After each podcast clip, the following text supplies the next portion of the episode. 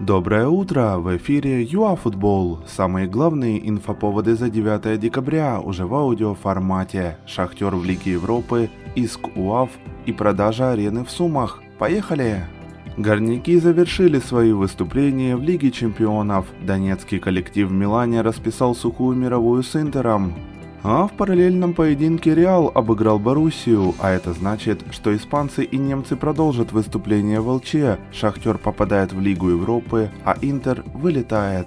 Атлетико одолел Зальцбург 2-0, мадридцы выходят в плей-офф, австрийцы попадают в ЛЕ. Также сохранила свои позиции в турнире Аталанта, Аякс финишировал третьим.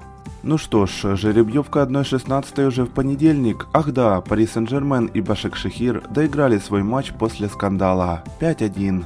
За день до окончания срока УАФ таки направила в спортивный арбитражный суд Лозанны заявление на обжалование решения апелляционного комитета УЕФА по отмененному матчу Лиги наций Швейцария-Украина.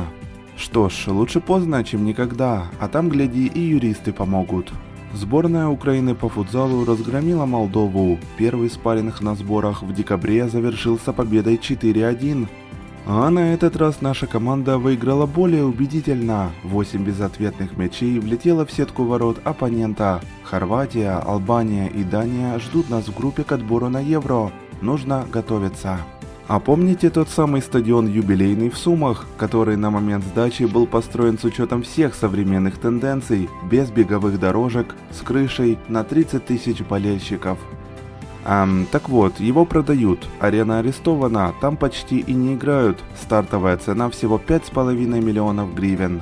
А на этом мы заканчиваем наш короткий обзор за 9 декабря. До новых эфиров ЮАФутбол!